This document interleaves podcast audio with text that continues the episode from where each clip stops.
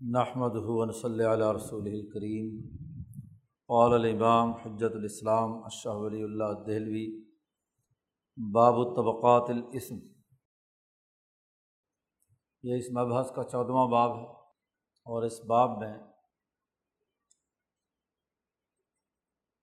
اسم کے حقائق اور اس سے متعلق جو مختلف درجات و طبقات ہیں وہ بیان کیے جا رہے ہیں۔ اس مبحث کے عنوان میں دو باتیں داخل تھیں۔ مبحث البر والاسم۔ کہ بر کی حقیقت کیا ہے اور بر کون کون سے امور ہیں۔ اور دوسرا یہ کہ اسم کیا ہے اور اسم کے بنیادی درجات اور اس کی حقیقت وہ کیا ہے؟ اس مبحث کے پہلے حصے میں البر کی حقیقت واضح کی گئی اور بر کے تمام امور ترتیب وار شاہ صاحب نے بیان کر دی۔ اب اس باب سے اسم سے متعلق جو بنیادی امور اور اس کے طبقات ہیں، انہیں بیان کر رہے ہیں۔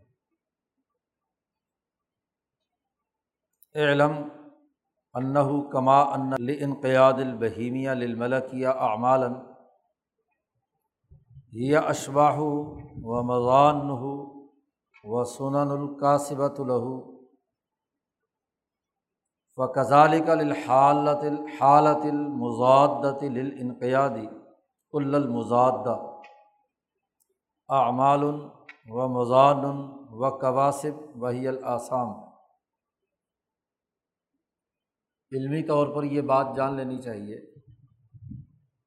کہ جیسے بہیمیت ملکیت کے جب تابع ہوتی ہے، تو انسانی جسم سے کچھ اعمال صادر ہوتے ہیں اور وہ اعمال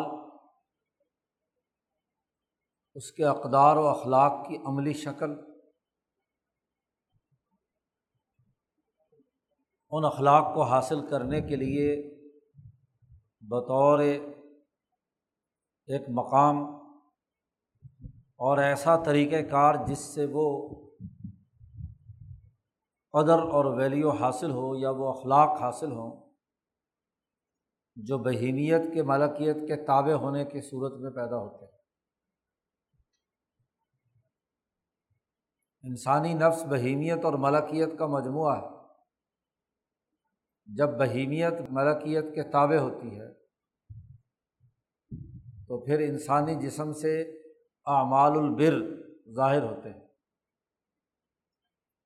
لیکن اگر ملکیت بہیمیت کے تابع ہو جائے اور بہیمیت غالب آ جائے، تو شاہ صاحب کہتے ہیں فقد کا ایسے ہی وہ حالت جو اس فرما برداری کے بالکل متضاد ہے، کل المزادہ مکمل طور پر اس کی ضد۔ یعنی جب بہیمیت غالب آ جائے اور ملکیت چھپ جائے، تو اس کے بھی کچھ اعمال ہیں۔ عملی شکلیں ہیں۔ مضان اس عمل کے وجود میں آنے کے بھی مقامات ہیں۔ اور کچھ ایسے اعمال و افعال ہیں جن کے ذریعے سے وہ کیفیت بد اخلاقی کی انسان حاصل کرتا ہے قواصب انہیں آسام کہا جاتا ہے، گناہ کہا جاتا ہے۔ وہی الآسام۔ بر کے باب میں بھی شاہ صاحب نے بر کے کئی درجات بیان کیے تھے، مرتبے بیان کیے تھے۔ اور یہاں آسام کے اعتبار سے، گناہوں کے اعتبار سے بھی شاہ صاحب کہتے ہیں، وہی اعلیٰ مراتبہ. اس کے بھی چند مرتبے ہیں۔ پانچ مرتبے یہاں بیان کیے ہیں۔ گناہوں کے کسی انسانی نفس سے صادر ہونے کے پانچ دائرے ہیں۔ ترتیب بار۔ المرتبۃ الاولا سب سے پہلا، گناہوں کا مرتبہ یہ ہے کہ انسانیت کے لیے جو مطلوبہ کمال ہے، اس کا راستہ سرے سے ہی بند ہو۔ آئین صدا صبیل ہو الکمال المطلوب رسن قطعی طور پر اس انسان میں اس مطلوبہ کمال کو حاصل کرنے کا راستہ بند ہو چکا ہو۔ وہ معظم ظال فی نوعینی اس مرتبے کے پھر آگے دو ذیلی شکلیں ہیں۔ دو شکیں ہیں۔ نمبر ایک، ما یرج المبدا پہلی شکل تو یہ ہے کہ انسانی نفس اس کائنات کو پیدا کرنے والی ذات یعنی اللہ تبارک و تعالیٰ اس کی طرف اس کی رجوع کا خیال اور تصور بھی نہیں ہے اس کے اندر۔ کہ وہ مبدا کا انکار کرتا ہے، اپنی ابتدا کا ہی سرے سے انکار کر رہا ہے۔ اس کائنات کی ابتدا کرنے والی ذات سے ہی اسے بوز نفرت اور اس کی پھر ذیلی تین شکلیں ہیں۔ پہلے مرتبے کی پہلی شک کی مزید ضمنی تین شکلیں۔ بے اللہ یارف ان لہو ربن۔ پہلی ضمنی شک یہ ہے کہ اسے یہ علم ہی نہیں کہ اس کا کوئی رب ہے۔ رب کی پہچان، خدا تعالیٰ کی پہچان یا اس کی معرفت سرے سے ہی حاصل نہیں۔ اور وہ اس کا منکر ہے، کافر۔ جب عرفان نہیں یا علم نہیں، تو عملاً انکار بھی ہے۔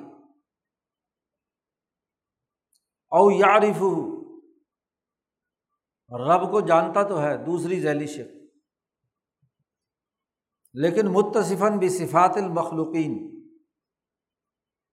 اللہ کو جانتا ہے، مانتا بھی ہے۔ لیکن اللہ تعالیٰ میں ایسے اوصاف مانتا ہے جو مخلوق کا وصف پیچھے شاہ صاحب بر کی بحث میں یہ وضاحت کر چکے ہیں کہ پہلی قسم کفر ہے اور دوسری قسم تشبی ہے کہ وہ اللہ کو مشابے سمجھتا ہے انسانوں کے۔ مخلوق کے۔ عارف متصفن بھی صفات المخلوقین۔ مخلوق کی صفات سے متصف مانتا ہے۔ اور تیسری ذیلی شکل یہ ہے کہ او یا تقد وہ یہ عقیدہ رکھتا ہے کسی مخلوق کے بارے میں کہ وہ اللہ کے ساتھ شریک ہے من صفات اللہ۔ اللہ کی صفات میں سے کوئی نہ کوئی صفت کسی نہ کسی انسان میں، کسی پتھر میں، کسی قبر میں، کسی مخلوق میں پائی جاتی ہے اسے شرک کہا جاتا ہے۔ تو ذات باری تعالیٰ کے حوالے سے جو سب سے پہلی قسم بڑے گناہوں میں سے ہے، اس کی ذیلی تین شکلیں ہیں، کفر تشبی اور شرک۔ کفر میں تو سرے سے انکار ہے، پیدا کرنے والے ذات کا کوئی وجود ہی نہیں۔ باقی دو شکلوں میں وہ اللہ کو مانتا تو ہے، لیکن انسانوں کے مشابے یا کسی انسان کو اس کا شریک ٹھہراتا ہے۔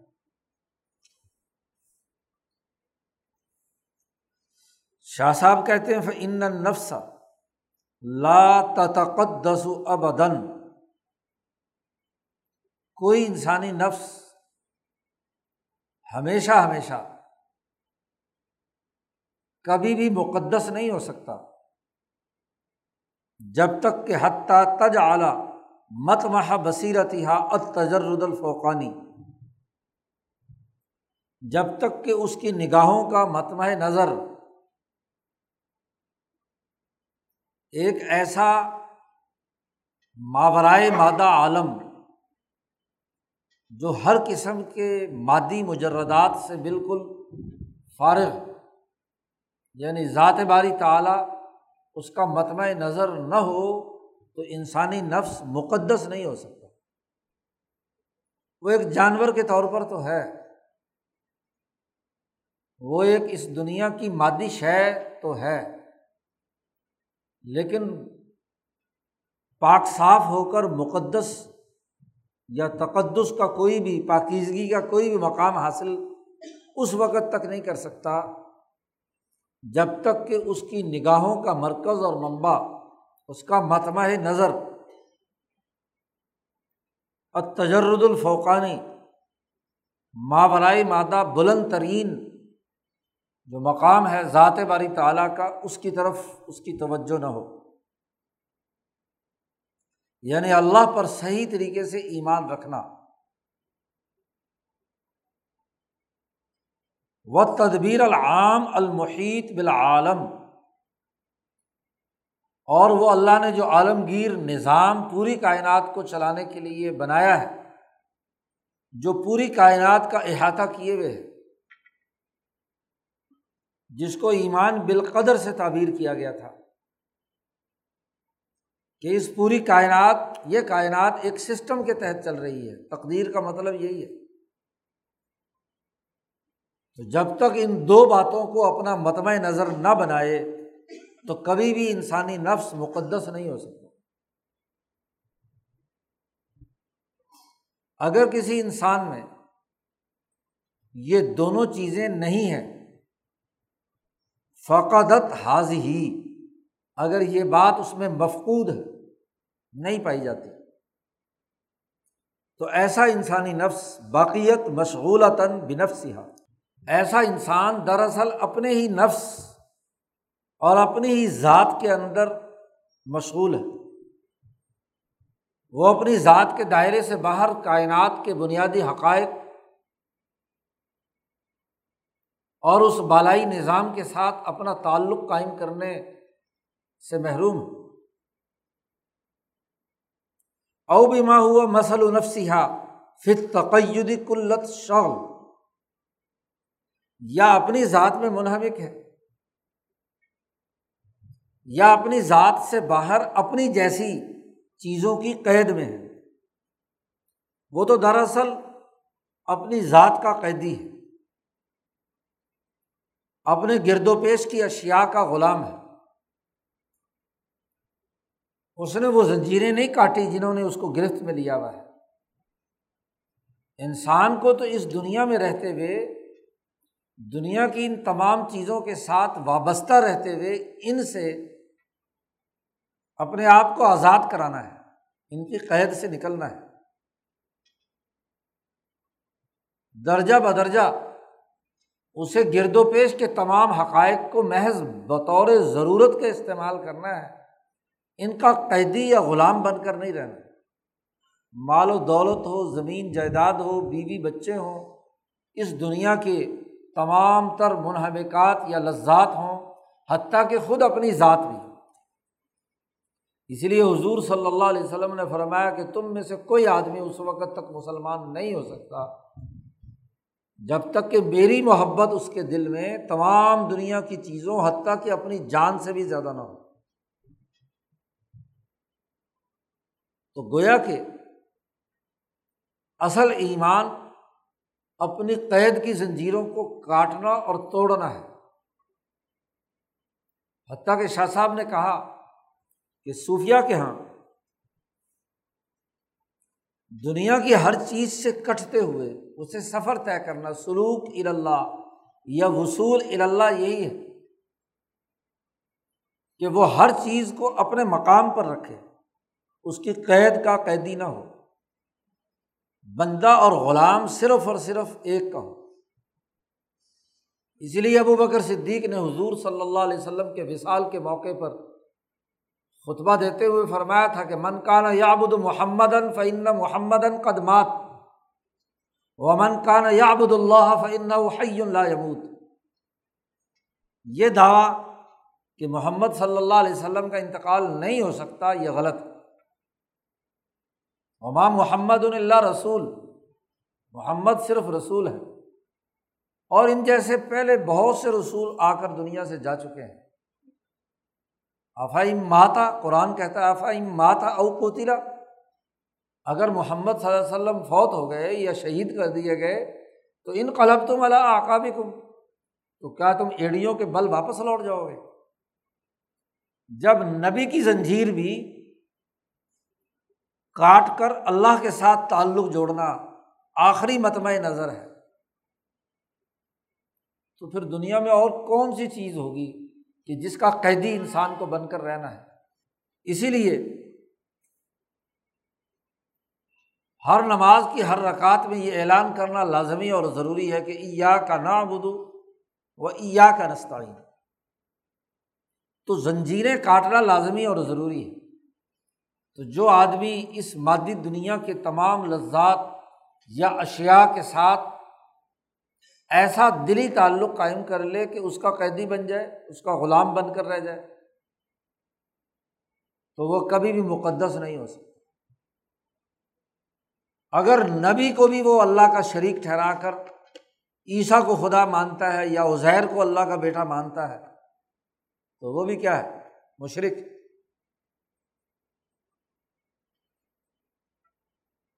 ایسا انسان لا یک دہ حجابن نکرا اللہ سے اجنبیت کا جو حجاب ہے، عدم معرفت کا حجاب، وہ اس کا ابھی ٹوٹا نہیں ہے۔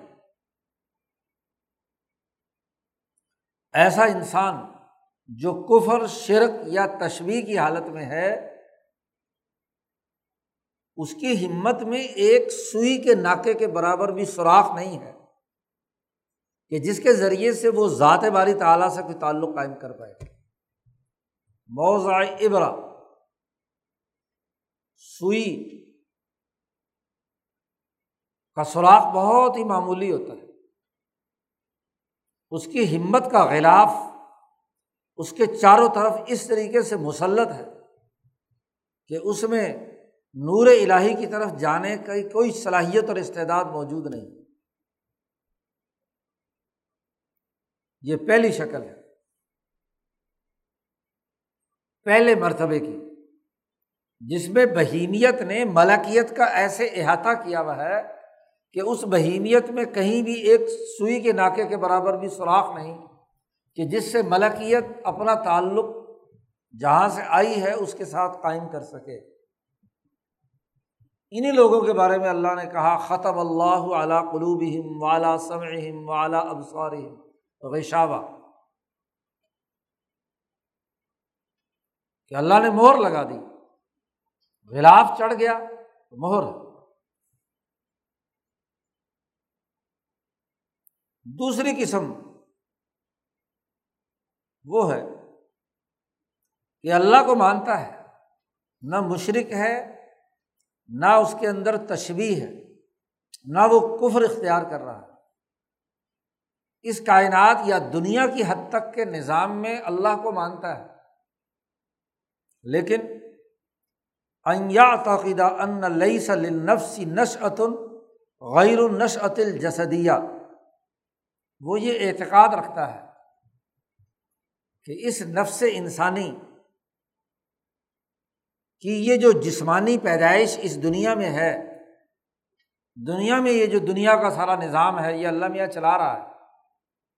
اور اس دنیا کے نظام کے تحت ہی میرا جو جسمانی وجود ہے، بس یہی کل کائنات ہے۔ جیسے ہی یہاں میں مر گیا تو دوبارہ مٹی میں مل جاؤں گا اور پھر دوبارہ کوئی سرکل چلتے چلے گا۔ آخرت کا کوئی تصور یا نئی کوئی زندگی اس کے بعد نہیں ہے۔ یعنی اس دنیا پر ہی اللہ کے اس نظام کا اینڈ مان لیا اس نے کہ جیسے ہی ایک آدمی مر گیا تو بس مٹی میں مل گیا، فنا ہو گیا، ختم ہو گیا، کچھ نہیں آگے وہ یہ اعتقاد رکھتا ہے کہ ان ان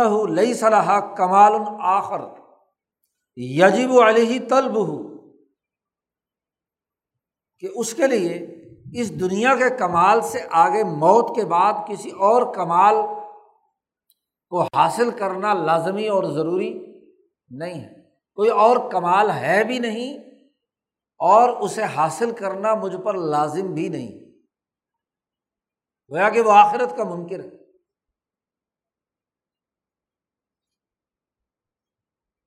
آج تو سائنس نے ثابت کر دیا کہ انسانی دماغ اس کائنات میں دنیا میں رہتے ہوئے پانچ، چھ فیصد اور زیادہ سے زیادہ ذہین آدمی آئنسٹائن ہے جس کا دماغ آٹھ فیصد کام کیا جس یہ جو بانوے فیصد دماغ نے کام نہیں کیا، اس کے کمالات کے حاصل کرنے کا کون سا مقام ہے اگر دنیا میں موت کے ساتھ ہی فنا کی گھاٹ پر جاتا؟ ہے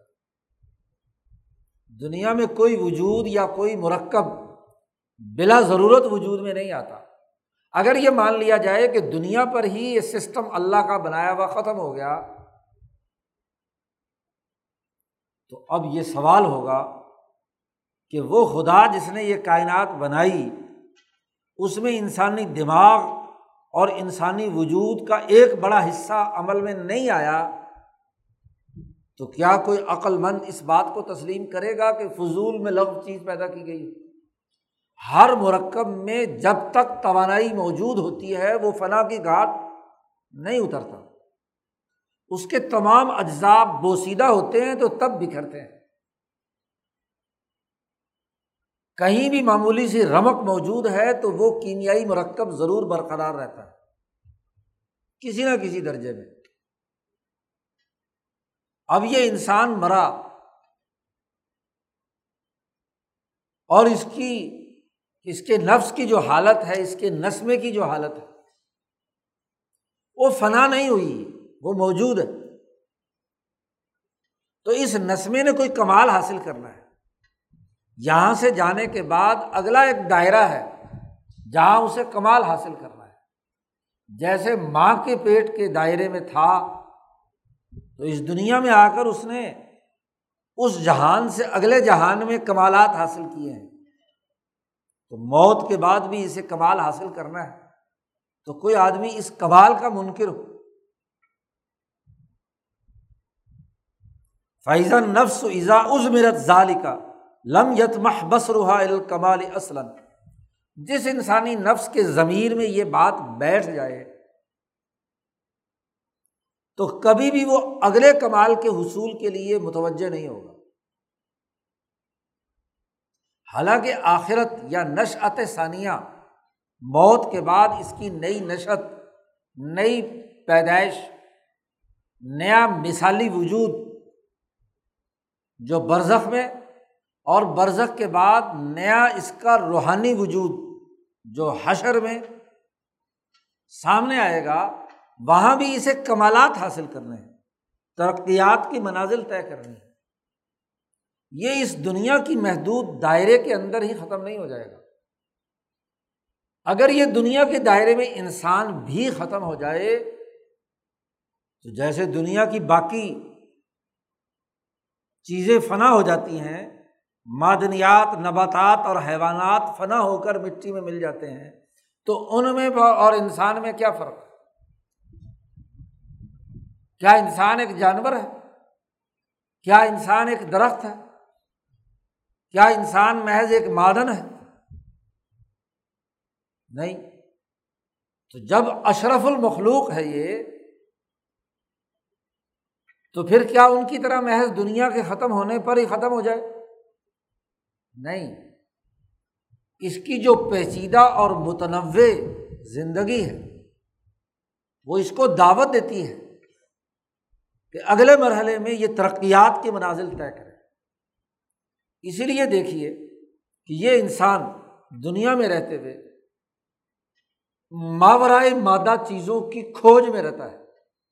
خلا میں کمندے ڈالنے کی کوشش کرتا ہے۔ آج بلیک ہول کو کی ایک تصویر اتار کر خوش ہے۔ بھائی اگر مادی دنیا محدود ہے تو اس عرض پر کافی ہے۔ کیا ضرورت ہے اتنا بڑا جہاز بنا کر خلائی مشن پر لوگوں کو بھیجا جائے، چاند، سورج، ستاروں ان پر کمندے ڈالی جائیں؟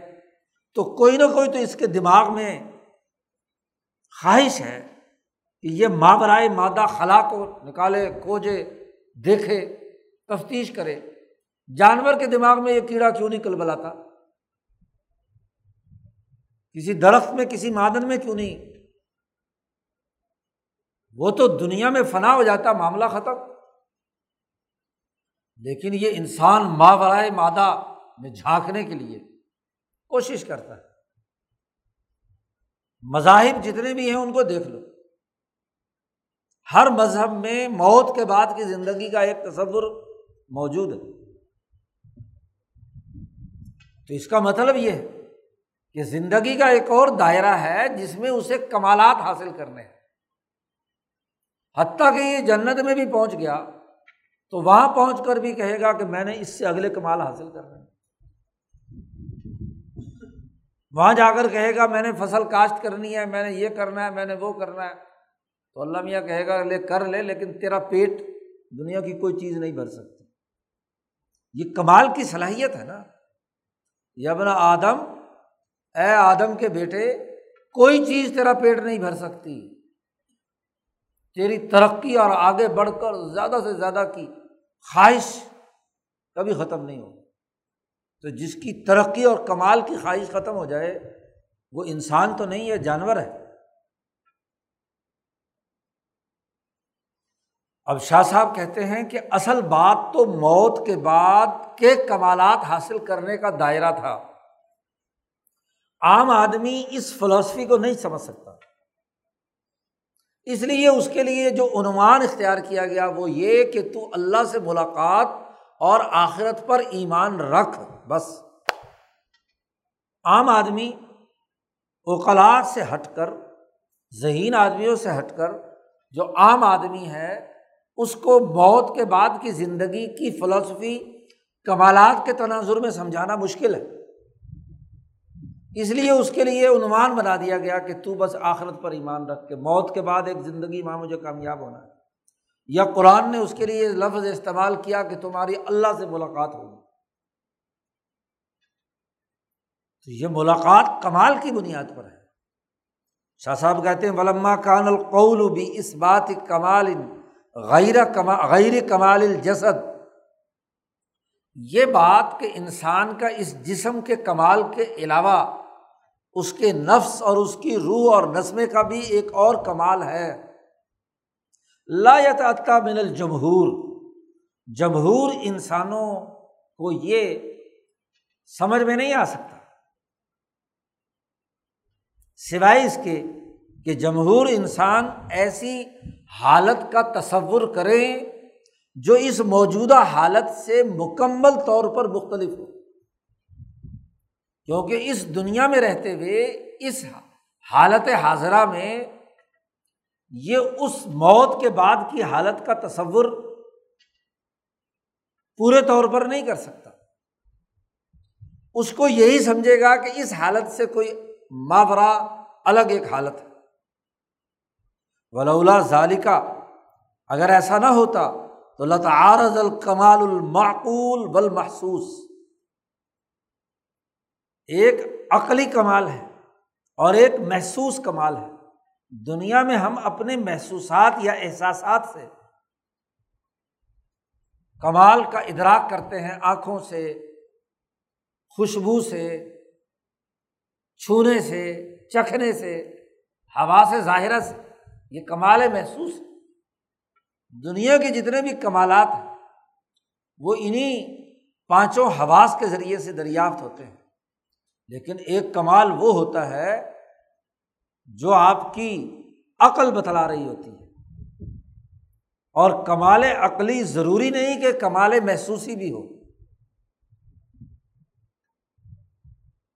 فمال المحسوس و احمل المعقول اور عام انسان، جمہور انسان محسوسات کی طرف رجحان رکھتے ہیں، معقولات کی طرف توجہ نہیں دیتے۔ تو اس وجہ سے نصیب لہو مزنتن تو اس حقیقت کو سمجھانے کے لیے جو علت یا جو عملی شکل بتلائی گئی وہ یہ تھی کہ تم ایمان رکھو اللہ سے ملاقات کا اور آخرت کے دن کا، بس۔ المان بلقاء اللہ تعالیٰ ولیوم الآخر کہ موت کے بعد ایک زندگی آئے گی۔ اسی لیے جب یہ انسان مرنے کے بعد کے کمالات کو وہاں جا کر دیکھے گا، تو پھر کف افسوس ملے گا کہ اس کمال کے حصول کے لیے جو زیادہ اعلیٰ اور ترقی یافتہ تھا، میں نے پہلے کوئی کوشش نہیں کی۔ جیسے کسی بچے کی ابتدائی میٹرک تک کی تعلیم کمزور ہوئی ہو اور جب وہ ایف ایس سی اور اوپر کے درجات میں دوسرے ترقی یافتہ نوجوانوں کو دیکھتا ہے تو وہ کہتا ہے، بڑا افسوس، کہ میری بنیاد مضبوط نہیں۔ اگلا کمال پہلے والے کمال پر موقوف تھا اور وہ کمال حاصل نہیں کیا، وہاں بنیاد کمزور ہے۔ تو اگلا کمال کا پورا مزہ اور ذائقہ نہیں چکھ سکتا۔ تو چونکہ مرنے کے بعد کے کمالات ایسے ہیں جن کے بارے میں نبی اکرم صلی اللہ علیہ وسلم نے فرمایا کہ نہ کبھی آنکھوں نے دیکھا، نہ کانوں نے کبھی سنا مالا عین الرت ولا عزن سمیات ولا خطر علا قلب بشر۔ کسی بشر کے دل پر کبھی خیال بھی نہیں آیا اس تو اس لیے اس کا عنوان آسان سا یہ بنا دیا۔ تو جو آدمی موت کے بعد کے ترقیات اور کمالات کا منکر ہے، وہ بھلا انسان ہے۔ وہ تو محروم ہے۔ بہینیت کے الجھاؤ میں الجھا ہوا ہے۔ اب اگلا سفر تو ملکیت نے کرنا ہے۔ اور اگر ملکیت کو یہاں قید کر کے رکھا تو اس کی پرواز کے پر تو کاٹ دیے۔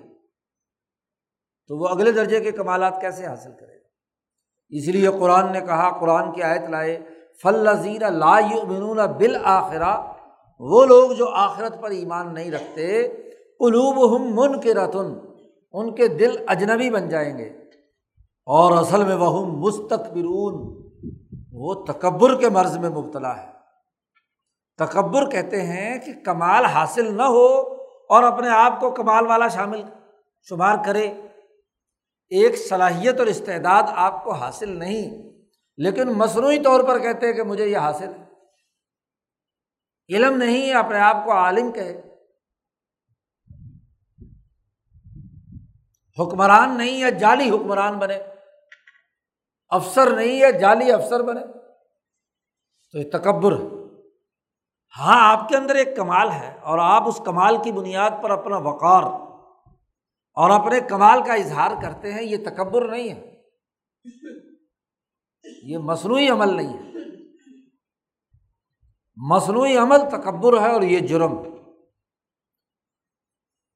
وابل جملاتی خلاصہ یہ ہے کہ یہ جو پہلا مرتبہ ہے فیضا کان انسان فی حاضل مرتبہ من الاسم گناہ کے اس مرتبے میں جو انسان تھا فماتا اور وہ مر گیا۔ اب دنیا میں جو کچھ اس کی کل کائنات تھی وہ بہیمیت تھی اور بہیمیت مرتے ہی ٹوٹ گئی، بکھر گئی۔ تو ترشہ علیہ المنافرا تو منفوق ہی کل المنافرا تو اگلے مرحلے میں داخل ہوتے ہی اس کی ملکیت۔ جس نے اس دنیا میں اگلے کمال کے لیے کوئی تیاری نہیں کی تھی۔ نقل لگا کر میٹرک پاس کر کے اوپر گیا تھا، اس کو جب ایف اے کا پرچہ دیا گیا تو پھر کیا حال ہوگا اس کا؟ کچھ سمجھ نہیں آئی۔ اب وہاں تو کوئی نقل لگوانے والا بھی نہیں ہے۔ تو پھر کیا ہوگا؟ شدید اجنبیت کی حالت میں ہوگا۔ نفرت کی حالت میں ہوگا۔ وہ پرچہ اس سے حل نہیں ہوگا۔ بحیث لا یاجد سبیلن الخلاص ابادن ایسے طریقے سے ایسی حالت میں ہوگا کہ اس سے نکلنے کا کوئی راستہ نہیں۔ ابتدائی جو کچھ پڑھنا تھا وہ پڑھنے کا زمانہ ختم۔ اور جس زمانے میں داخل ہو چکا ہے، اب اس زمانے میں وہ پہلا پڑھنا ممکن نہیں۔ تو ایسا آدمی ساری عمر جاہل رہتا ہے یا نہیں؟ جاہل کا جاہل رہتا ہے۔ آبادن ہمیشہ ہمیشہ۔ اس لیے کفر، شرک تشبیح یا آخرت کا منکر موت کے بعد ہمیشہ ہمیشہ کے لیے اسی اجنبیت، اسی زیادتی ظلم، بد اخلاقی جہالت اور سزاؤں کے اندر زندگی بسر کرے گا۔ کیونکہ جو بنیاد تھی وہ اس نے رکھی نہیں۔ ملکیت کے اندر جو صلاحیت پیدا کرنی تھی، استعداد پیدا کرنی تھی، وہ تو کی نہیں اس نے۔ پہلا درجہ۔ ول مرتبہ تو ثانیہ اسم کا دوسرا مرتبہ یہ ہے کہ جو آدمی اللہ کو تو مانتا ہے، نہ شرک کر رہا ہے، نہ تشبیح کر رہا ہے، آخرت کو بھی مانتا ہے، لیکن امبیا اور رسول کو نہیں مانتا منکر رسالت۔ رسول کو نہیں مانتا۔ کہتا بس اللہ ہے۔ اللہ پر ایمان رکھنا۔ شاہ صاحب کہتے کہ این برا بکبر بہیمی علامہ نصب اللہ تعالیٰ لی وصول الناس الا کمال انسان کے لیے کمال کے حاصل کرنے کا اللہ نے جو مرکز اور منبع مقرر کیا ہے، جس کو اس دنیا میں اپنی حکمرانی کا نمائندہ اور خلیفہ بنا کر بھیجا ہے، جس کو اتھارٹی دی ہے، جس کو استاذ مقرر کیا ہے کہ ان کو کمالات سکھائے، کمال تک پہنچنے کا طریقہ بتلائے، ان کی تعلیم و تربیت کرے۔ اس استاد کو نہیں مانتا۔ تو اسے کمال کامل اور مکمل شکل میں آئے گا۔ بے استادہ کبھی آگے بڑھ سکتا ہے۔ وہ تھوڑی بہت ادھر ادھر کی سن سنا کر اور وہ بھی جھوٹی سچی باتیں کچھ یاد ہو جائیں گی اسے۔ اور اس میں بھی اکثر دھوکہ کھائے گا۔ کیونکہ وہ باتیں بھی تو کسی استاد سے سیکھنی ہے ماں کے پیٹ سے تو سیکھ کر آیا نہیں۔ اب وہ اس استاد کا انکار کرتا ہے کہ کوئی استاد نہیں ہے، کوئی معلم انسانیت نہیں ہے، کوئی مربی انسانیت نہیں ہے، کوئی انسانیت کے لیے ترقی کا سیاسی مرکز اور منبع نہیں ہے۔ تو رسول کی اتھارٹی نہیں مانتا۔ تو تکبر کرتا ہے اپنے بہیمی کبر کی وجہ سے، اس کے خلاف جس کو اللہ نے مقرر کیا ہے انسانوں کے کمالات تک پہنچنے کا مرکز اور منبع۔ و قصد ملا بے اقسا ہمامہ اشاعت امر ہی اور جس کو اس کائنات کا نظام چلانے والی ذات کا جو مرکز ملا اعلیٰ ہے، انتظامیہ کا، اس کائنات کے سسٹم چلانے والی ذات تدبیر کا جو مرکز ہے ملا اعلیٰ اس نے ارادہ کیا ہے اپنی تمام تر تکوینی اور تشریحی ہمتوں کے ساتھ کہ اس رسول کی حکمرانی کو قائم کرے اور اس کی عظمت شان کو پیدا کرے۔ آدم سے لے کر حضور صلی اللہ علیہ وسلم تک ہر دور کے رسول اور رسولوں پر آنے والی شریعت، اس کا کائنات کے عالمگیر نظام چلانے والے مدبر السماوات والارض نے کی تدبیر کا جو لازمی تقاضا تھا، اس کو ماننے سے انکار کر رہا ہے۔ اور اگر اس کا انکار کر رہا ہے، تو اس کا مطلب یہ کہ اللہ کی تدبیر کا بھی منکر ہے۔ اس کے نظم و نسق کو نہیں مان رہا۔ فیون کی روحا وہ اس کا منکر ہو گیا۔ وہ یو آدی ہا اور اس اپنے نبی کا دشمن بن گیا۔ فیضا ماتا ایسا انسان جب مرے گا، تو ان آتفا جمیع و ہمم ہی منافرت اللہ تو جو اس کائنات کا نظام چلانے والی پوری انتظامیہ یعنی مالا آیا ہے، اس کی تمام تر ہمتیں ایسے فرد سے نفرت کریں گی۔ موت کے بعد اسے ان کی نفرت کا سامنا کرنا ہوگا۔ اور جو آدمی کسی سسٹم کی انتظامیہ سے بگاڑ لے تو پتہ اس کا حشر کیا ہوتا ہے؟ ایک کللک نہیں سنبھالا جاتا۔ اس کی خلاف ورزی ہو جائے تو وہ ایک فائل پر ایک کام کر دے تو کام خراب ہو جاتا ہے۔ تو اس کائنات کی انتظامیہ کے ساتھ بگاڑنے کے نتیجے میں موت کے بعد کیا حشر ہوگا؟ وہ موزیت یا وہ اس کو ایزا اور تکلیف پہنچائے گا۔ وہ احاطت بھی خطیت ہو اس کے گناہ اس کا احاطہ کر لیں گے۔ بن حیث لم یجد الخروج بن ہو ایسے طریقے سے کہ اس دائرہ گناہ سے باہر نکلنے کا کوئی راستہ نہیں پائے گا۔ اعلیٰ انہو، علاوہ عظیم لاتن فکو حاضل حالہ من عدم الوصول الا کمالی ہی جب یہ حالت اس سے علیحدہ نہیں ہوگی تو وہ کمال تک بھی نہیں پہنچ سکے گا۔ کیونکہ یہاں جب استاد کی بات مان کر یہاں کے کمالات حاصل نہیں کیے، تو موت کے بعد کمالات کیسے حاصل کرے گا؟ جس نے ابتدائی کمالات نہیں سیکھے، تو موت کے بعد وہ کمالات کی کس سیڑھی پر جائے گا؟ وہ زمانہ جو ابتدائی بنیاد بننے کا تھا، وہ تو کھیل کود کر گوا دیا اس نے۔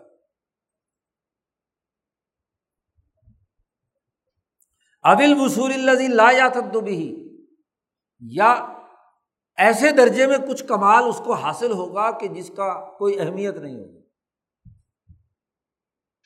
اس کی کوئی حیثیت نہیں ہوگی۔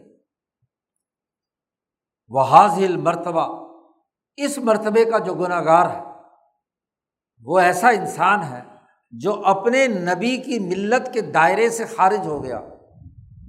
فی جمیع شرائع تمام شریعتوں کے دائرے سے خارج ہو گیا کیونکہ جس وقت اللہ نے جسے خلیفہ اور نبی بنا کر بھیجا، رسول بنا کر بھیجا، اس کو نہیں مان رہا، اس کی شریعت کو نہیں مان رہا۔ اور اگر کسی اور شریعت کو مان بھی رہا ہے، تو اس کی وہ شریعت اس وقت نافذ العمل نہیں ہے۔ آپ ایک ایسے حکمران کی حکومت وہ مان رہے ہیں جسے گزرے ہوئے عرصہ ہو چکا۔ تو گزشتہ نبی کی کسی بھی شریعت کو کیوں نہ مانتا ہو؟ لیکن اپنے دور کے اپنے نبی کی شریعت کو نہیں مانتا تو اس کا مطلب سب کو نہیں مانتا۔ دائرے سے خارج ہو گیا تو دوسرا درجہ وہ ہے کہ جو منکر رسالت ہے، اپنے دور کے نبی کو نہیں مانتا۔ ول مرتبہ تو سالسہ تیسرا مرتبہ گناہوں کا وہ ہے، اللہ کو بھی مانتا ہے۔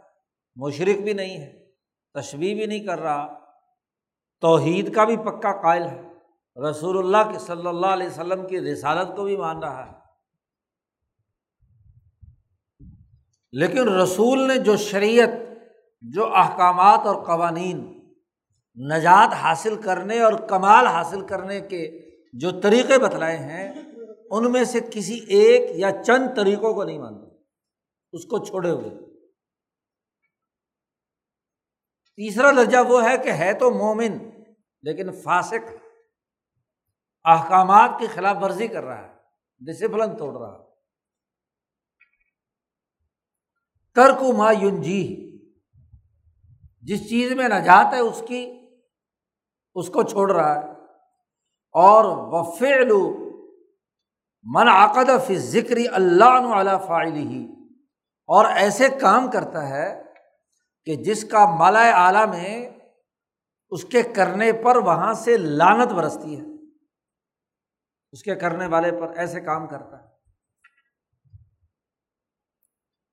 من جہتی کون ہی مزنتاً غالباً، اور وہ اس لیے کہ کہ ان کاموں کے کرنے سے زمین میں بڑا فساد پیدا ہوتا ہے۔ لفساد ان کبیر ان فل عرض زمین میں بہت بڑا فساد پیدا ہوتا ہے۔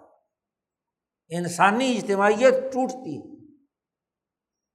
وہ حیعتن مزادن ل تہذیب نفس یا اجتماعیت ٹوٹتی ہے، یا خود نفس انسانی غیر مہذب بنتا ہے۔ ایسے افعال کرتا ہے۔ ہے مومن، لیکن فاسق فاسق وہ ہے جو اجتماعی تقاضوں کو توڑتا ہے۔ اور یا انسان کو مہذب بنانے والے قاعدوں اور ضابطوں کو توڑتا ہے۔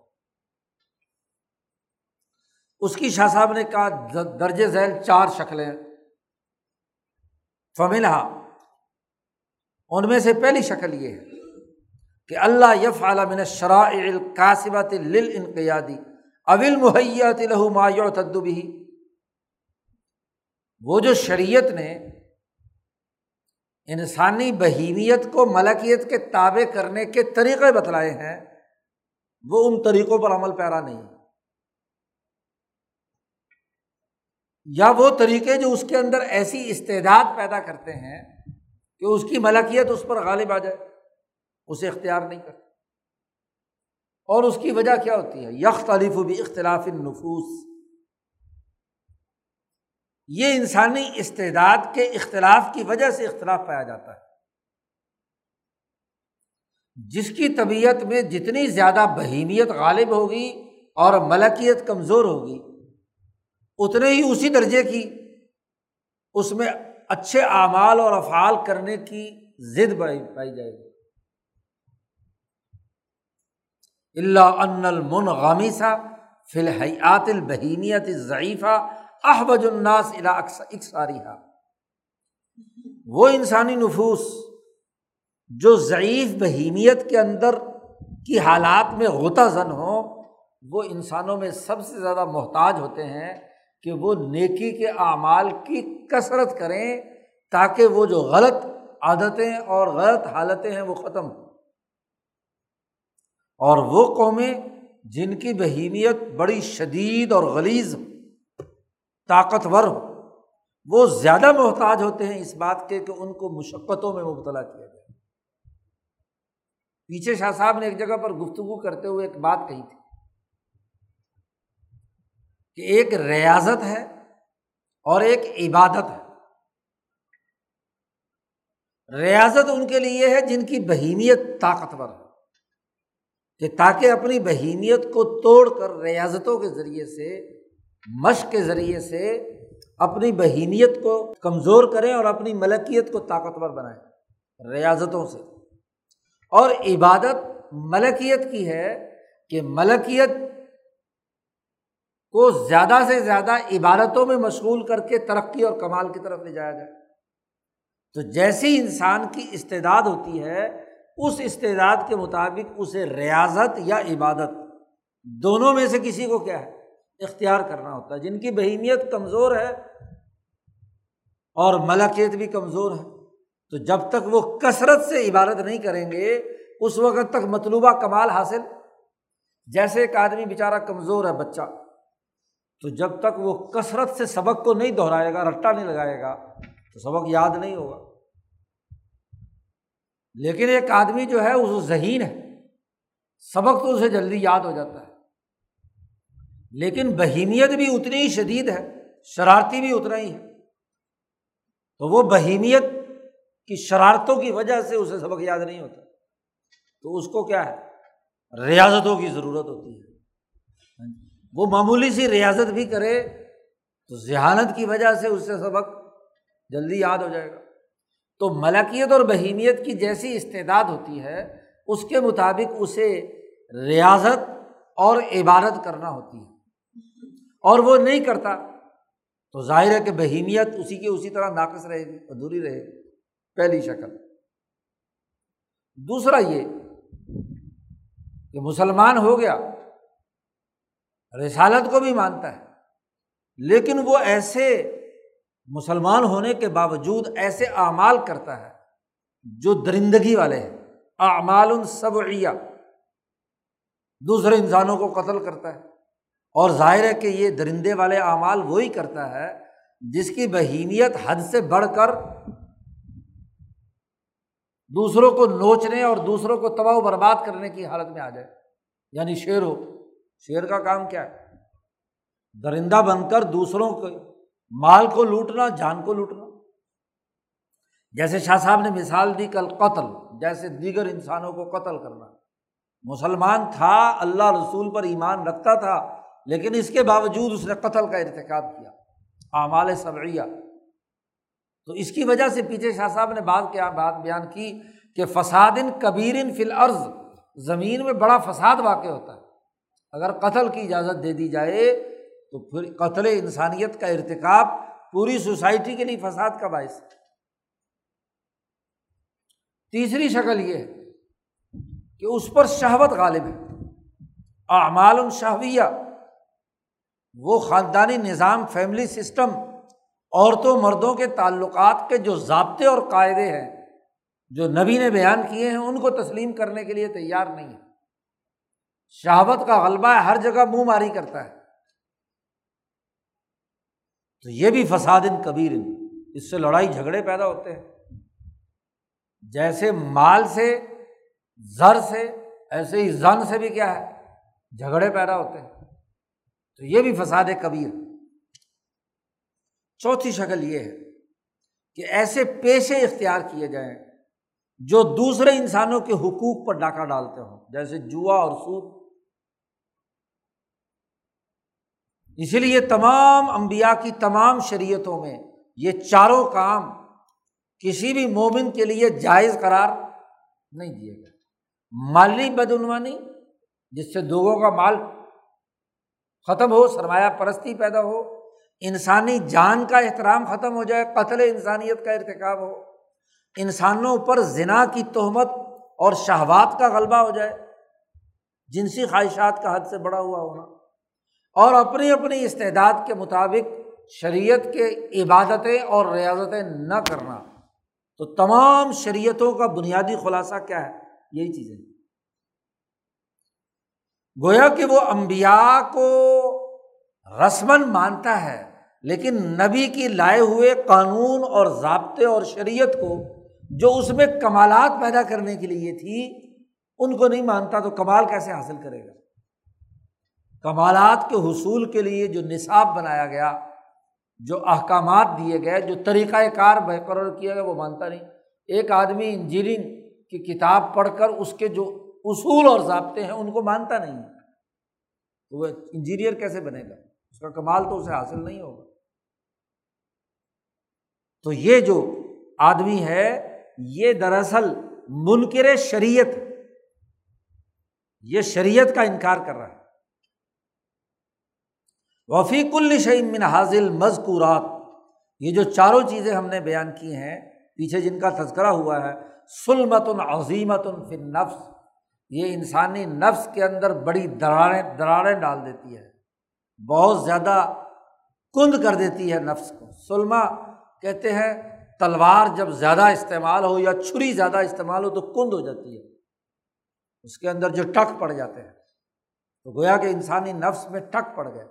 سلمت عظیمت فن نفس من جہد الاقدام اعلیٰ خلاف سنت الازمہ لازمی طریقۂ کار کے خلاف اس نے چونکہ اقدامات کیے ہیں تو اس کا نفس جگہ جگہ سے زخمی ہو جائے گا۔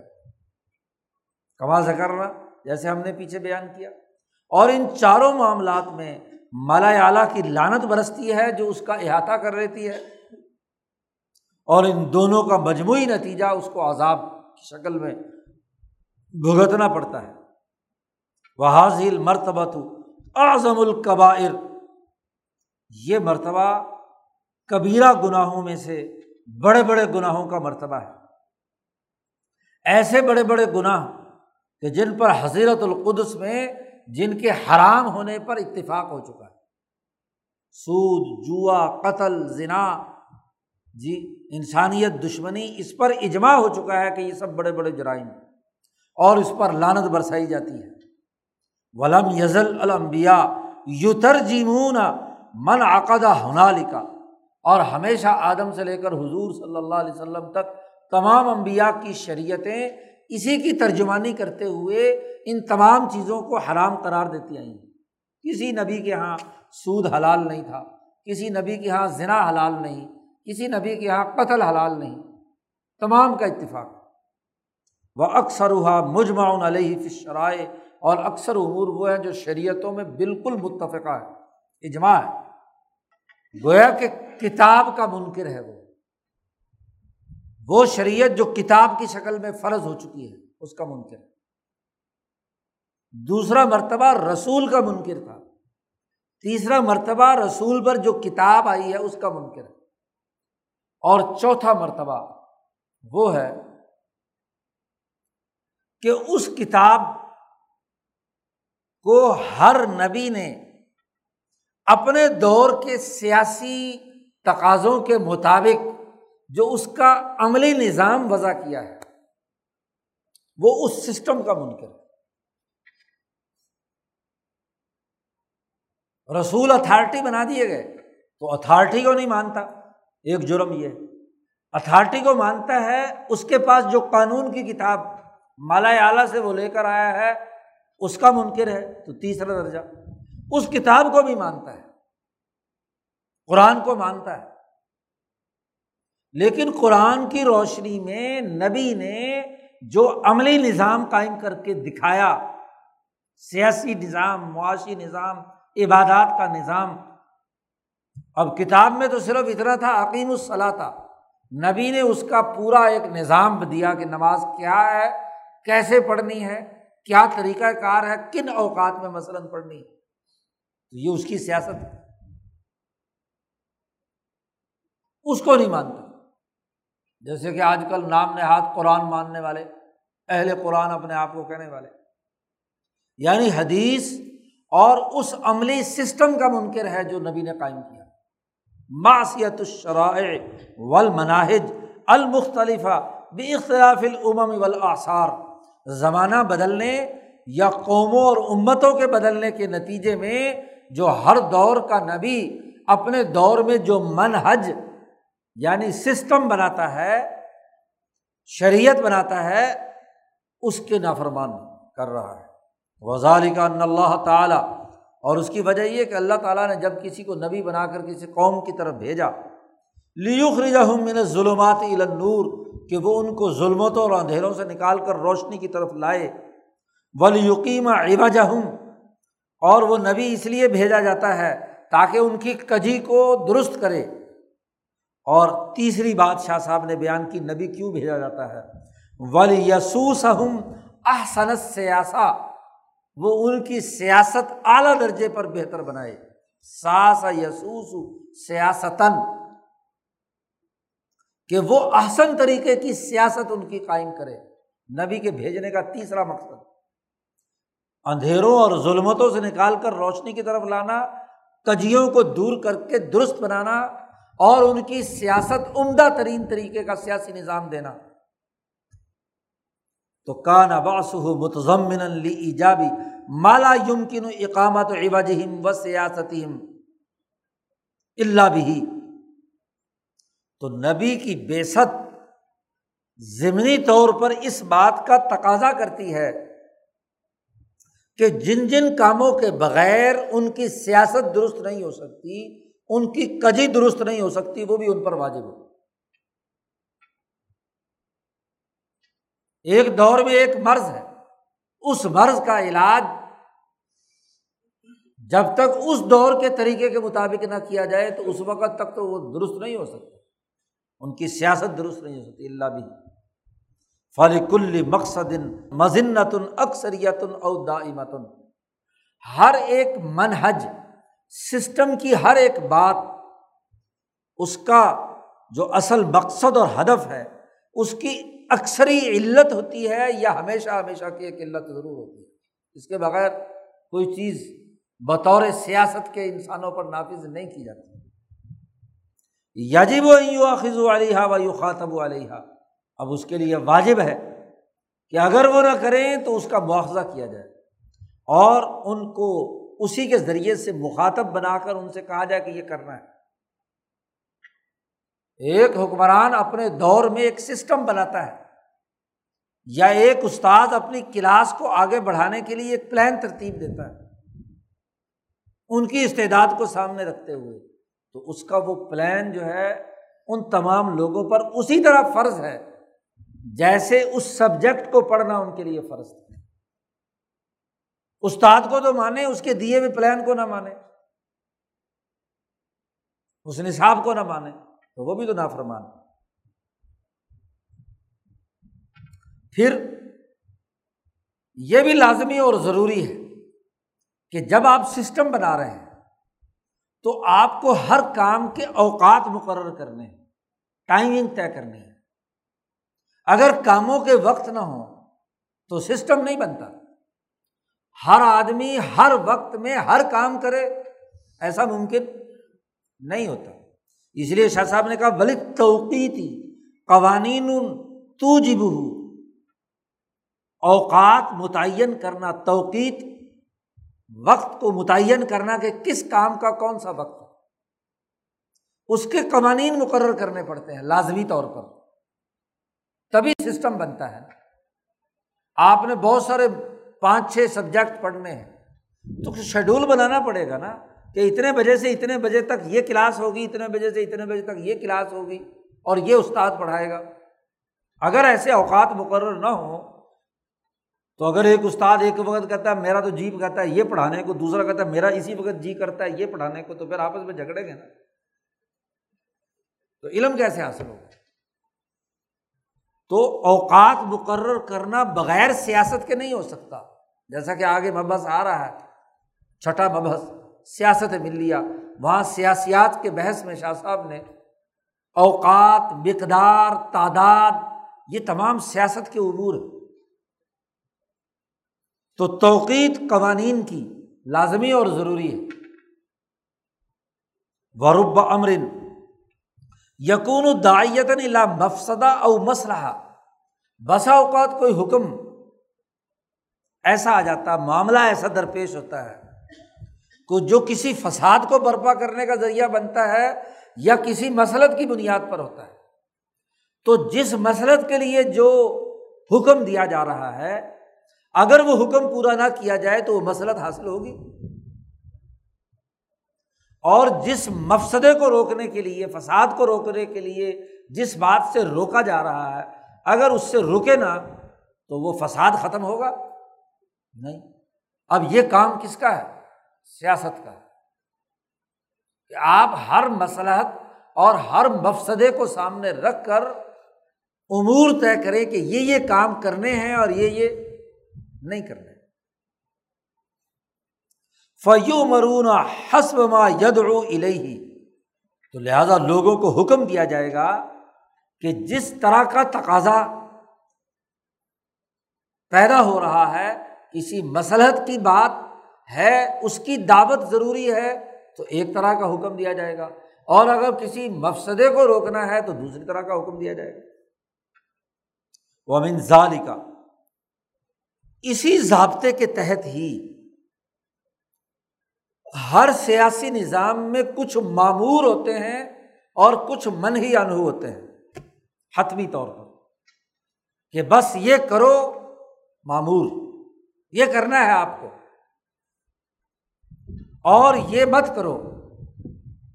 لوگوں پر نہیں چھوڑا جا سکتا کہ لوگوں کو کہا جائے کہ جو چاہے جس وقت مرضی کر لو۔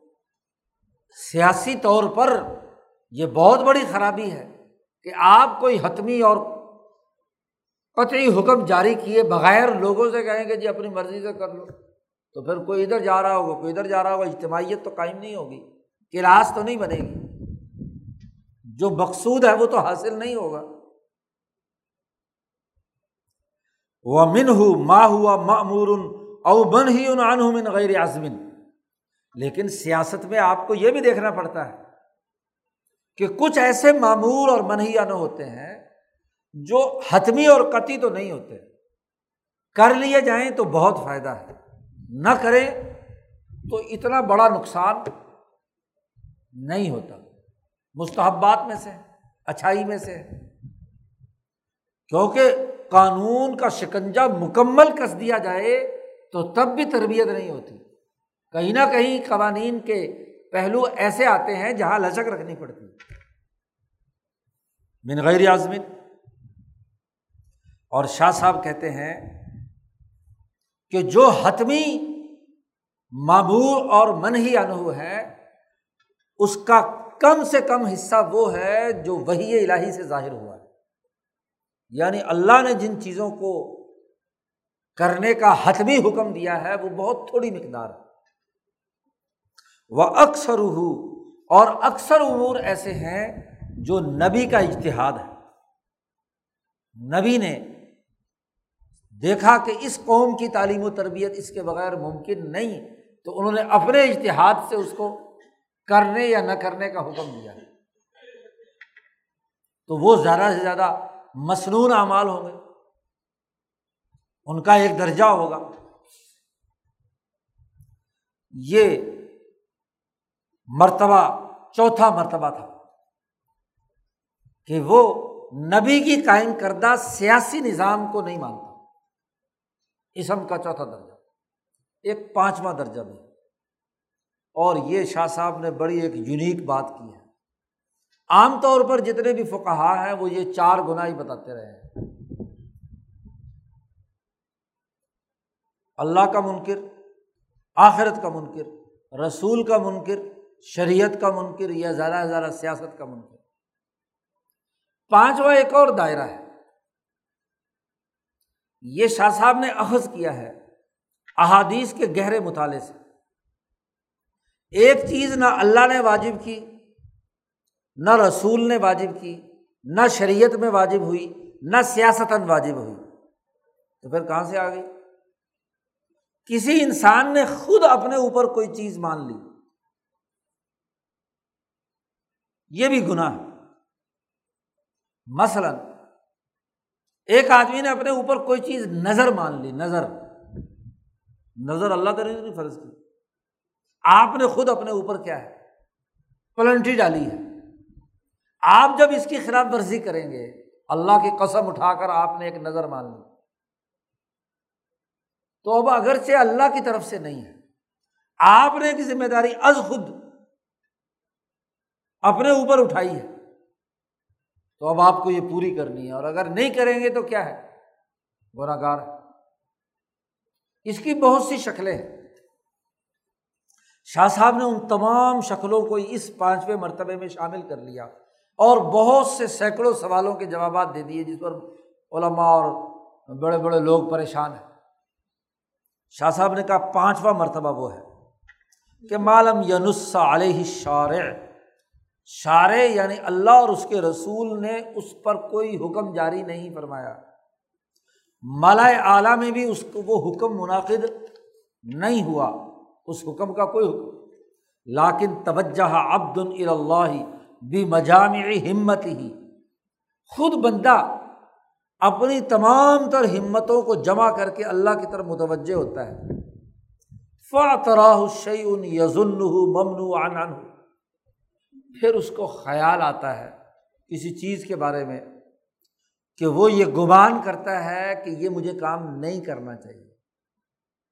ہے حلال، لیکن اس حلال کو اپنے اوپر وہ حرام کرنا چاہتا ہے جب وہ اللہ کی طرف متوجہ ہو رہا ہے۔ یا وہ یہ گمان کرتا ہے کہ مجھے اللہ نے حکم دیا ہے گویا کہ معموراً بھی۔ کسی قیاس کی وجہ سے یا کسی کتاب اور سنت کے کسی حتمی حکم سے آپ نے اخذ و استعمال کیا ہے، قانون ایک اخذ کیا ہے، آپ نے ذیلی اور ضمنی ونا بھی ظالی کا تو آپ نے اس چیز کو اپنے اوپر لازم کر لیا۔ شاہ صاحب آگے چل کر کہہ رہے ہیں کہ جیسے مثلاً آپ نے لازم کر لیا کہ آپ حنفی امام ابو حنیفہ کی پیروی کریں گے۔ ان کے تمام تر استمباتات مانیں گے۔ دوسرے نے کہا میں امام شافی کی بات مانوں گا، تیسرے نے کہا میں امام مالک کی بات مانوں گا۔ حالانکہ قرآن میں اور حدیث میں اللہ اور اس کے رسول نے کہیں نہیں کہا امام مالک کو مانو یا امام ابو حنیفہ کو مانو۔ لیکن آپ نے از خود یہ محسوس کیا کہ ان کے استمباتات اور ان کے اشتہادات ایسے ہیں کہ ان سے مجھے کام کرنے میں سہولت مل رہی ہے۔ جیسے تعلیم حاصل کرنے کے لیے مختلف اسکول آف تھاٹ ہوتے ہیں یا پروسیجر ہوتے ہیں۔ تعلیم حاصل کرنے کا Cambridge school system Oxford school system مثلاً۔ یا اللہ تک پہنچنے کے لیے نقش بندیا سہروردیا قادریا مختلف طریقے۔ اور آپ یہ سمجھتے ہیں کہ ان میں سے کسی ایک طریقے سے مجھے ترقی اور کامیابی مل رہی ہے۔ یعنی میری روح کو تقویت مل رہی ہے، میری ملکیت مضبوط ہو رہی ہے۔ اور آپ اس طریقے کا اپنے آپ کو پابند بنا لیتے ہیں۔ اور جب طریقے کا پابند بنا لیا یا اس سلسلے میں آپ نے حلف اٹھا لیا بیت کر لی تو اب یہ شریعت میں تو کوئی لازمی نہیں تھا، نہ اللہ نے کہا، نہ رسول نے کہا، نہ کتاب نے کہا۔ آپ نے اپنی سہولت کی خاطر اس ایک مشرب، مسلک یا اسکول سسٹم کو اختیار کر لیا۔ تو اب آپ کو کیا کرنا ہے؟ اس کے جتنے بھی طریقے اور قاعدے ہیں، سارے آپ کو اپنے اوپر لاگو کرنے ہوں یہ نہیں ہے کہ آپ اسکول میں تو پڑھ رہے ہو مثلاً آکسفورڈ اسکول سسٹم میں پڑھ رہے ہو اور لاگو کر رہے ہو قاعدے کیمبرج کے۔ ادھر سے بھی آسان آسان لے لیا، ادھر سے بھی آسان آسان لے لیا۔ تو جہاں کوئی ڈنڈا پڑنے کی بات آئی، وہاں اس کو چھوڑ دیا۔ تو تربیت نہیں ہوگی، تعلیم حاصل نہیں ہوگی۔ تلفیق ہو جائے گی۔ کیونکہ ایک طریقۂ کار کے مطابق چلنے سے انسان ترقی حاصل کرتا ہے۔ اس کو چھوڑنے سے کیا ہے؟ تربیت نہیں ہوگی۔ اب چار استادوں کے پاس پڑھ رہا ہو، ایک سے بھی آسان آسان سی بات لے لی، دوسرے سے بھی لے لی تھی جس نے کسی نے سختی کی، اسے چھوڑ کر بھاگ کر دوسرے کی جا کر پناہ لے لی۔ تو اس کی تربیت کیا ہوگی؟ تربیت میں تو دونوں چیزیں ہیں نا۔ ہر جگہ سے آدمی حلوہ کھا لے اور وہاں کی کڑوی چیزیں چھوڑ دے، تو پھر کیا ہوگا؟ تربیت حاصل نہیں ہوگی۔ تو آپ نے اپنی سہولت کے لیے جو ایک طریقۂ کار اختیار کر لیا، لازمی کر لیا، تو اب آپ کو اس پورے سلسلے کے تمام چیزوں کو قبول کرنا ہوگا۔ یہ نہیں کہ آدھی بات مانو اور آدھی چھوڑ دو۔ شاہ صاحب نے اس کی ایک مثال دی۔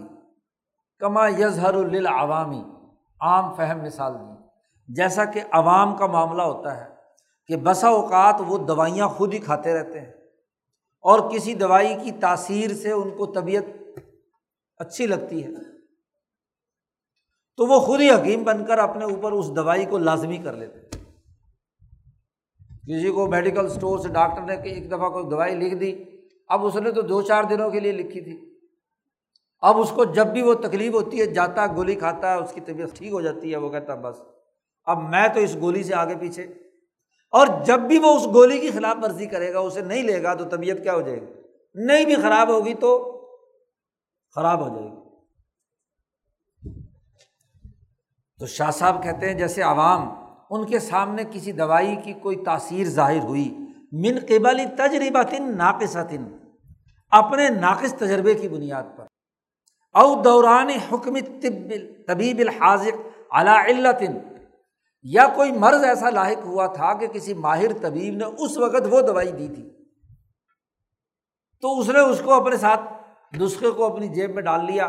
اب جب بھی اس کو کوئی مسئلہ ہوتا ہے، خود ہی جاتا ہے میڈیکل اسٹور سے دوائی لے لیتا ہے، کھا لے جاتا حالانکہ اس وقت وہ تکلیف اس کو وہ نہیں ہوتی، لیکن نفسیاتی اس کا مسئلہ بن گیا کہ جیسے ہی وہ دوائی اندر ڈالتا ہے الگ سے، تو وہ کہتا میں فریش ہو گیا۔ اب نہ تو کسی میڈیکل سائنسز نے اس کے لیے یہ دوائی واجب قرار دی ہے، نہ کسی قاعدے اور ضابطے کے مطابق ہے، لیکن اس کی طبیعت کو فائدہ پہنچاتی ہے، اس لیے وہ اس کے ساتھ وابستہ ہو گیا۔ ولا یالمون وجہت تاثیر اور عام عوام اس کی تاثیر کی حقیقت نہیں جان رہے ہوتے کہ کیوں اس نے مجھے فائدہ دیا۔ ولا ینس علیہ طبیب اور ڈاکٹر نے بھی اس کو نسخے میں یہ لکھنے دیا کہ ساری زندگی کے لیے بس یہ کھاتے رہو۔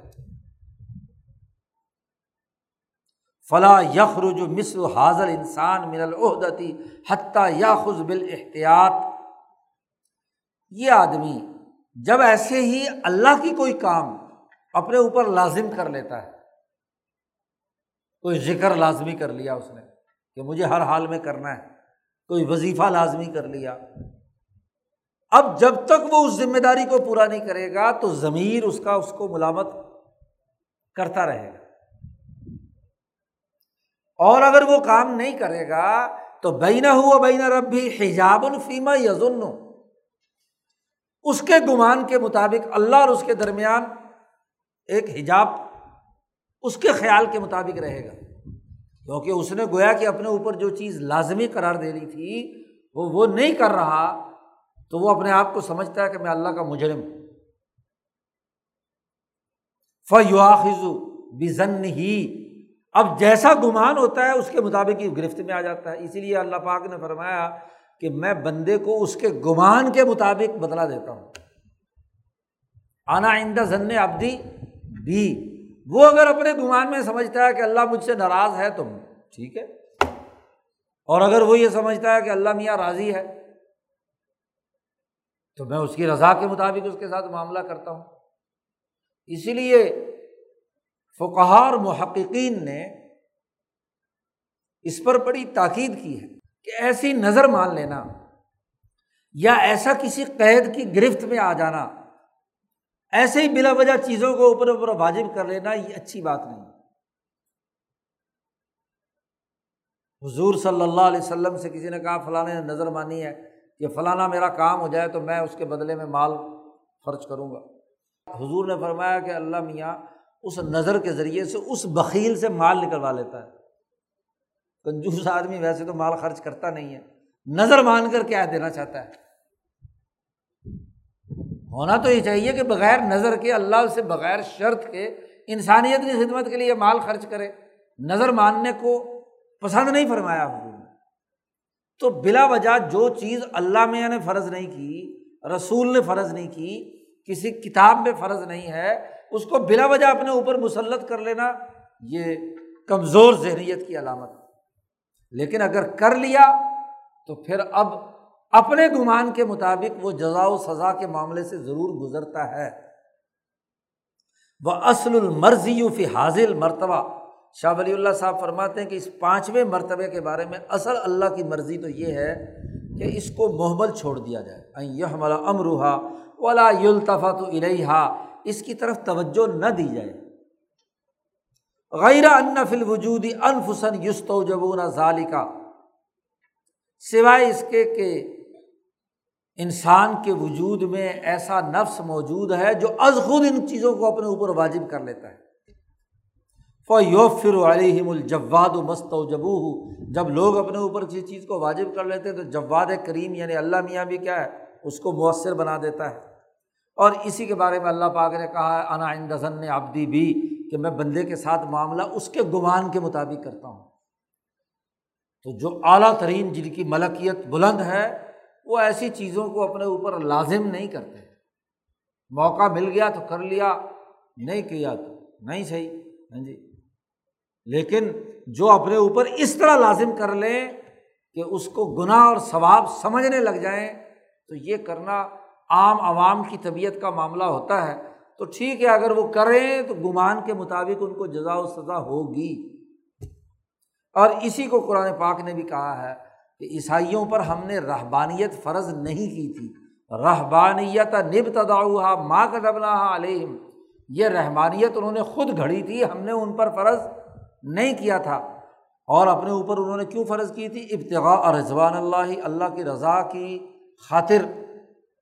اور اس کی بھی انہوں نے رعایت نہیں رکھی۔ خود رحبانیت کے جو شرائط اور لازمی ہاں جی قواعد اپنے لیے بنائے تھے، اس کی پابندی بھی نہیں کی۔ اور اسی لیے نبی کرم صلی اللہ علیہ وسلم نے فرمایا، لا تشدد اعلیٰ انفسکم۔ اپنے اوپر کچھ چیزوں کو لازمی فرض بنا کر تشدد مت اختیار کرو۔ سختی مت کرو۔ اگر تم سختی کرو گے تو فیوشد اللہ علیکم اللہ بھی تم پر سختی کرے گا۔ اللہ بھی تم پر تشدد کرے تو جو چیز اللہ اور اس کے رسول نے فرض نہیں کی، اس کو اسی طرح چھوڑ دینا چاہیے۔ بلا وجہ اس کو اپنے اوپر ہاں جی مسلط نہیں کر لینا چاہیے۔ ہاں ایک خاص وقت کی تربیت کے لیے جیسے اسکول میں آپ پڑھتے ہیں، تو وہاں کے قاعدے اور ضابطوں کی پابندی کرنی پڑتی ہے۔ تو جب آپ ڈگری حاصل کر چکے ہیں، اب آزاد ہیں، اب اس کو ہر وقت پابندی کو اپنے دماغ پر مسلط رکھنا۔ اسی لیے جب وصول اللہ ہو جاتا ہے تو ذکر چھڑا دیا جاتا ہے۔ وظائف چھڑا دیے جاتے ہیں۔ کر لیا کر لیا، نہیں کر لیا تو نہ کیا۔ حضرت فرمایا ہے نا کہ یہ ذکر کیا ہمیشہ کے لیے ہے؟ تو حضرت نے فرمایا کہ نہیں۔ یہ تو بتلانے والا بتائے گا کہ ہاں بھی ذکر مؤثر ہو گیا وصول اللہ ہو گیا، اب اس کے بعد ذکر کرو تو کر لو، نہیں کرو تو نہیں صحیح۔ اس کے بعد تو پھر کسی نہ کسی کام کی طرف توجہ ہو جاتی ہے۔ جدھر کام کی طرف توجہ ہو جائے کہ اللہ کے لیے یہ کام کرنا ہے تو پھر ٹھیک ہے، اس کے اندر مصروف ہو جائے۔ ایسے حضور نے فرمایا کہ گناہ وہ ہے جو تیرے سینے میں کھٹکے۔ الاسم ماہا کا فی صدرک، تیرے ضمیر میں جو کھٹک رہا ہے وہ گناہ۔ یہ ضمیر والا گناہ بھی وہی گناہ ہے جو آپ نے از خود اپنے اوپر فرض کیا ہے۔ یاد رکھو، اس ضمیر کے گناہ کا تعلق اس سے نہیں ہے کہ جو قرآن میں، حدیث میں، حضور نے یا اللہ نے جس کو گناہ قرار دیا ہے، وہ اگر تمہارے دل میں کھٹکے گناہ ہے تو وہ گناہ ہوگا۔ اس حدیث کی یہ تشریح غلط عام طور پر کہتے جو جی گناہ تو وہ ہوتا ہے جو ضمیر میں کھٹکے، تو یہ میں نے گناہ کیا میرے ضمیر میں تو کوئی کھٹکا نہیں ہے۔ ہاں، تو اس لیے کرتا رہوں میں۔ یہ مطلب نہیں اس حدیث کا۔ جو پہلے چار دائرے ہیں، ان میں جو اسم طے شدہ ہے، وہ تو ہر حال میں اسم ہے، تمہارے دل میں کھٹکے یا نہ کھٹکے یہ پانچویں والے معاملات ہیں یہی ہے فہم حدیث کا وہ اعلیٰ شعور جو امام شاہ ولی اللہ دیتے ہیں۔ یہ پانچواں درجہ ہے کہ آپ نے اپنے اوپر کوئی چیز لازمی قرار دے لی اور آپ نے اسے پورا نہیں کیا تو دل میں کھٹکا ہے۔ تو یہ ہے السم ماہا کفی صدری۔ اور اسی کے ساتھ وہ تمام بات امور بھی شامل ہیں اسی دائرے میں کہ جس میں کسی اجتہادی حکم میں خلاف ورزی کرنے کی معاشیت ہوتی ہے۔ یعنی کسی مشتحد نے، فقی نے اشتہادی طور پر کوئی حکم دیا، شریعت کا اصل حکم نہیں تھا اور اس کی نافرمانی کی سزا اسی دائرے سے تعلق رکھتی ہے کیونکہ مشتحد فی عمل ہے، اور مشتحد فی عمل وہ ہوتا ہے جس میں ایک مشتحد کا ایک اشتہاد ہے، دوسرے کا دوسرا اشتہاد ہے، تیسرے کا تیسرا اشتہاد ہے۔ لیکن آپ نے جس مشتحد سے اپنے آپ کو وابستہ کر لیا، اس کی بات نہیں مانیں گے تو دل میں کٹکا ضرور ہوگا۔ اضاکانہ مقلدن مجھ بھی ان تقلیدہ ظالی کا جب وہ کسی ایک مشتحد کی مکمل تقلید کرنے کو اپنے اوپر لازمی قرار دے لے اس کے لیے۔ اور یہ عوام کے لیے تو درست ہو سکتا ہے جن کو چونکہ علم براہ راست نہیں ہے، لیکن جو اہل علم ہیں ان کے لیے اندھی تقلید کو شاہ صاحب نے ممنوع قرار دیا ہے۔ مستقل رسالہ شاہ صاحب نے لکھا ہے۔ ان کو تو غور و فکر کرنا ہے، پہلے چار درجے سے جو چیز اسم یا بر ثابت ہے، وہ اس کو قبول کرنا ہے اور اس کی اطاعت کرنی ہے۔ تو کل مرتبے اسم کے پانچ ہیں۔ جہاں شاہ صاحب نے ان پانچ مرتبے بیان کیے ہیں اور اس کی اساس پر جتنے بھی گناہوں کی ممکنہ شکلیں ہو سکتی ہیں، اگلے ابواب میں شاہ صاحب نے اس کی وضاحت کی ہے۔ اللہ تعالیٰ ہمیں شاہ صاحب کی باتوں کو سمجھنے اور عمل کرنے کی توفیق عطا فرمائے۔ اللہ